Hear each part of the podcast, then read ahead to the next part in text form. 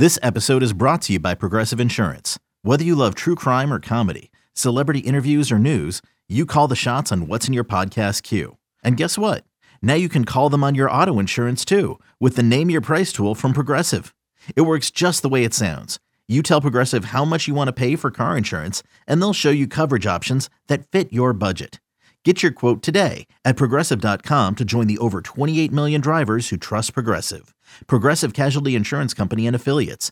Price and coverage match limited by state law. The bowl games have been very good. Give me more of them. And very excited for the slate we have today. Good morning. It is Friday, December thirty-first, New Year's Eve, the last day of Chex Calendar twenty twenty-one. Yeah, we almost, uh, can you, I, I can't believe it. Anyway, a lot of great college football today. The slate is set. The playoff semifinals happen in just a few hours. We've got Josh Pate of Late Kick fame, twenty-four seven sports, the one-of-a-kind Josh Pate uh, joins us in a few minutes from Fort Lauderdale, the C B S Interactive Studios. He's He's been down there in South Florida all week covering the Orange Bowl, which will happen about thirty minutes south of the, the studio Josh just recorded in on Friday night in Miami Gardens, Michigan, and Georgia. We're really talking Georgia. Josh is, is from the state, knows the Bulldogs very well, and has some interesting things to say, namely that the, the fans and followers of the Georgia Bulldogs are not shying away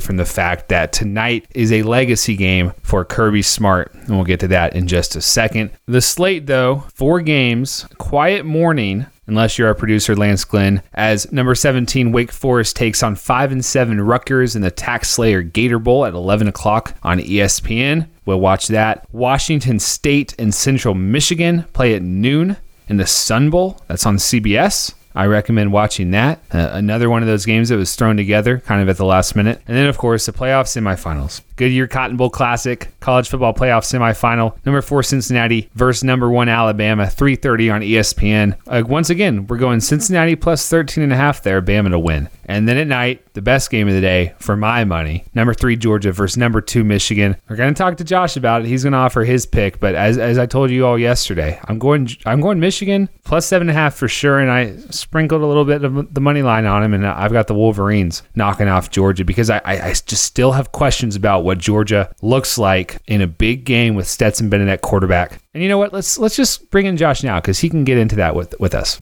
Josh Pate joins us right now live from Miami. Josh, first of all, congrats uh, for finding a way to get to sunny South Florida twice in, in two weeks. Uh, but my first question for you, man, and I don't want you to have to feel like you need to go all talking head on me, but when you talk to Georgia fans down there and check out the team and all that stuff, do you feel any certain amount of extra pressure on the Bulldogs heading into Friday night's game? Yeah, I actually think there's more pressure on Georgia than any team in the playoff right now. But I felt that, Trey, since November. You know, we did a segment actually on Late Kick, probably mid-November. And it was at the time where Georgia had been number one for a couple of months, and they were favored to win the national title, favored to win the S E C. And at the time, you know, Alabama had faltered a couple times. And it just, it felt like there was this false reservoir of nothingness that had built up because you don't get points or a trophy for being number one for X consecutive weeks. And you don't get trophies for being on awards watch list. And it just felt like there was so much that had built up that really wasn't worth anything. And I simply went on the show one night and said, I don't think people are fully appreciating how radically the tone could shift over the span of four quarters in Atlanta if they get upset, if Alabama beats them. Well, here's what happened. Alabama upset them, and they did it pretty emphatically, as it turns out, by the same score they uh, had against them last year. Well, that precipitated a very radical shift in the tone in and around the Georgia program. And so now here's the catch twenty-two. Like, here's the weird place. Let me close the door so uh, no one else hears me here. Here's the weird place we are if you're Georgia. Georgia probably stands to gain almost nothing out of winning this game, but they stand to lose everything if they drop it. And what I mean is, if they win it, yeah, it's celebration. I'm not going to downplay it. But all that really you've done is you've gotten yourself back on the track that everyone thinks you were supposed to be on anyway. And then it's probably Alabama again. We'll see. But you still have a tall task ahead of you in Steve Wilfong's backyard, Indianapolis, in nine days. However, if they lose, and that's a big if because they're a seven and a half point favorite, but if they lose, Trey, all of a sudden, it's like the Ron Swanson gift. It's like, what just happened? And you're looking at that twenty seventeen team and you're realizing, wait, that team in twenty seventeen accomplished more than this one did because that team won the S E C and they won a playoff game. And you're telling me that the greatest team we thought Kirby had had in a down year in the sport where it looked like everything was wide open and we were favored to win a title. You're telling me our, we're just going to walk away empty-handed? We don't have a conference title. We don't have a playoff win. What do we really have? Uh, it would be crippling. Psychologically, it would be crippling. And the folks I know around Georgia are not really running from that. I'm not saying it's their focus, but if I were to tell them that over dinner, they would not disagree. They'd just say, yeah, I mean, that's that's the high stakes that you live with at this level.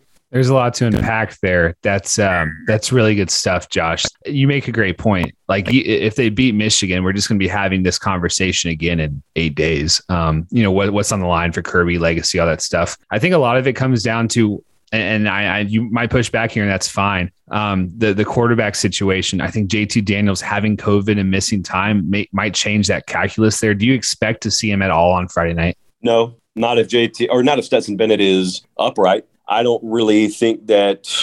I, I look.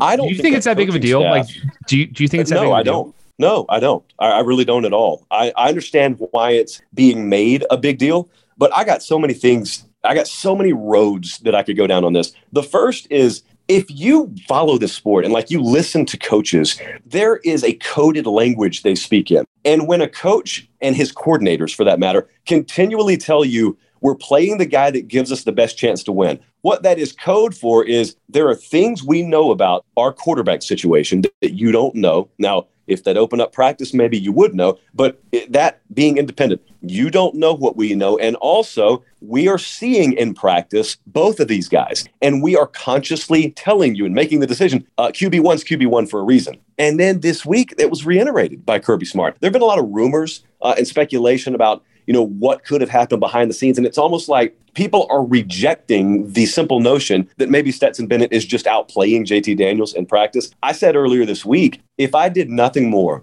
than I switched those two's high school rankings, I think eighty percent of the noise would quiet down. Because you know as well as I do, really what people can't shake from their mind is the amount of stars that was next to J T Daniels' name and the lack of them that were next to Stetson Bennett's name. And they just can't square in their mind that, that one guy with more stars probably hasn't fulfilled on the potential that we think he had. I, I think that's where people are. But look, here's what I keep going back to. Like, this to me is the key to this entire game. thirty for one oh nine. That is the rushing statistic in total for Georgia against Alabama. I don't know what planet people are living on where they thought thirty for one oh nine, that's three point six yards per carry, was going to be good enough for Stetson Bennett or J T Daniels. I don't think either one of them stands much of a chance against Alabama. And for that matter, I don't think it gives them a great shot to beat Michigan if they can't do better than that. It's a complementary team.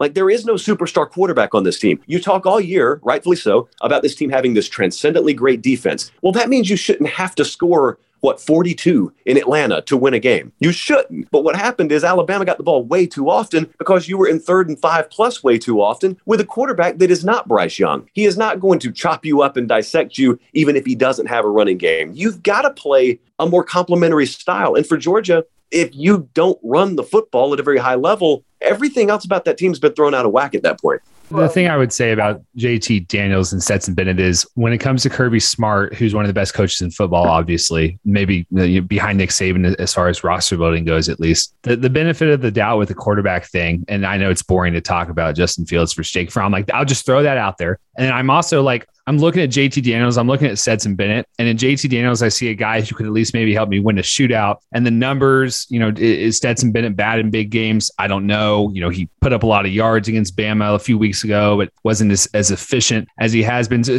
so that that's my thing, and, and that's your thing, and, and and you're probably right. Like, we probably don't see J T Daniels and Stetson Bennett and probably gets his confidence back Um, on Friday night. Do you think we have given the Georgia defense a pass for what happened in Atlanta? And do you expect them to bounce back uh, as far as the uh, elite historical standards they hold themselves to? I don't really think we've given them a pass. I don't think I personally have given them a pass. I mean, I think what got exposed that you already, to an extent, would know if you had watched Georgia all year, even though maybe the human nature was to ignore it because of the statistics. But I think what we got validated, at least in Atlanta, is they have to pressure with scheme. They don't have Will Andersons all over the field. They don't have Dallas Turners. They had Adam Anderson. He did not play in the S E C championship game. So they did not have that guy or guys they could turn loose. They got a scheme pressure. A lot of times that means bringing linebackers. The problem with that, obviously, is when you don't get home, you've got really weird looking things like Jameson Williams running free across the middle of the field and taking it to the house. And that's what happened a few times. And you're sitting there thinking, oh, busted coverage, busted coverage. Well, what's happening is you've got a racehorse at receiver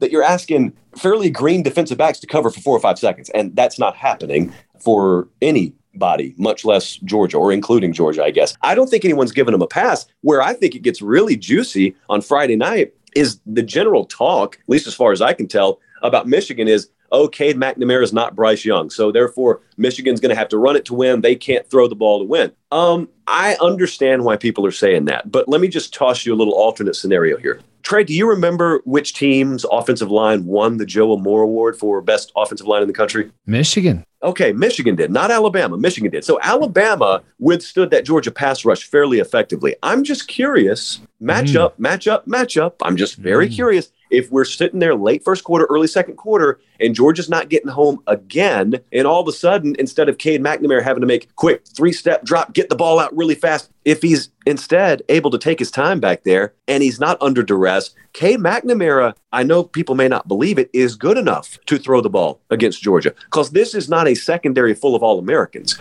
What they are is complimentary. There's that word again. They are very complimentary. And they are very sound, and they are playing at a high level. But when I look at that Joe Moore Award winning, I keep saying Joa, Joe Moore Award winning offensive line, that is another key to me. Like, I think there is a, I think there's this weird scenario out there where Michigan, if they beat Georgia, they do it throwing the ball a lot more than anyone expects them to. Talk about the matchups it would, and recruiting rankings. It would be a nice game for Nolan Smith to have the, uh, The, the game pass rushing befitting of a former number one overall prospect. I'll get you out of here. I know you got to, we're recording this Thursday afternoon. You got late kicks soon. I'm not going to ask you for a pick. I know you get, you know, get a little skittish when we ask you for picks. Give me something across the entire landscape though. It could be the other, it could be the Cotton Bowl. It could be the Michigan side. Give me, give me something bold that you're going to be talking about the next time you, you go on late kick. Well, so I picked, it's okay. I can talk about it now. Okay, Look, I get okay. skittish. I get skittish when you guys ask like five weeks ahead of time. I'm no, not ready to commit. Five minutes after the ma- five minutes after the matchups are set.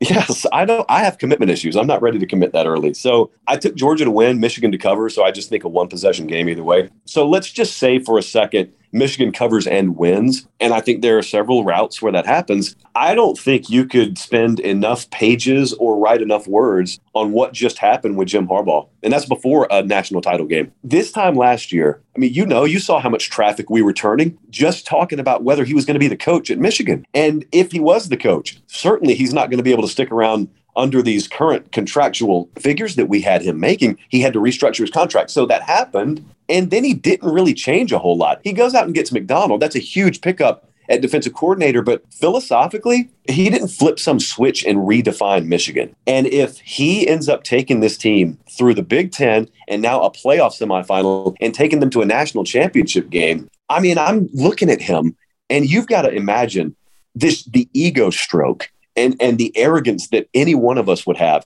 if we got our backs pushed into a wall and we came out and said, I ain't changing a thing. And then you win that way. That's wild. Like, that's crazy. I can't, I don't know what he would sound like. I know that if he doesn't take a little bit of a victory lap, he is a bigger man than I. I think he will. Josh Pate, good stuff. Thanks, man. Great to have Josh on. Follow him on Twitter at Late Kick Josh. We don't want to bother him too much but about having him on. He's a very busy guy, usually doing a Zoom with McConaughey or Nick Saban or someone like that. But when he's on, he's always great and always delivers and is very generous with, with, with his time when we do ask. Our producer is Lance Glenn. My name is Trey Scott. Have a great day watching college football, and then a great weekend, of course, as New Year's Day. We'll bring uh, the remaining New Year's Six Bowl games. Thank you to everybody for listening to the College Football Daily this year. It was a great year for us. Great year over twenty-four seven sports as well. We had a lot of fun doing it, and we'll be back on Monday, first episode of twenty twenty-two, recapping what you're about to watch this weekend. Enjoy.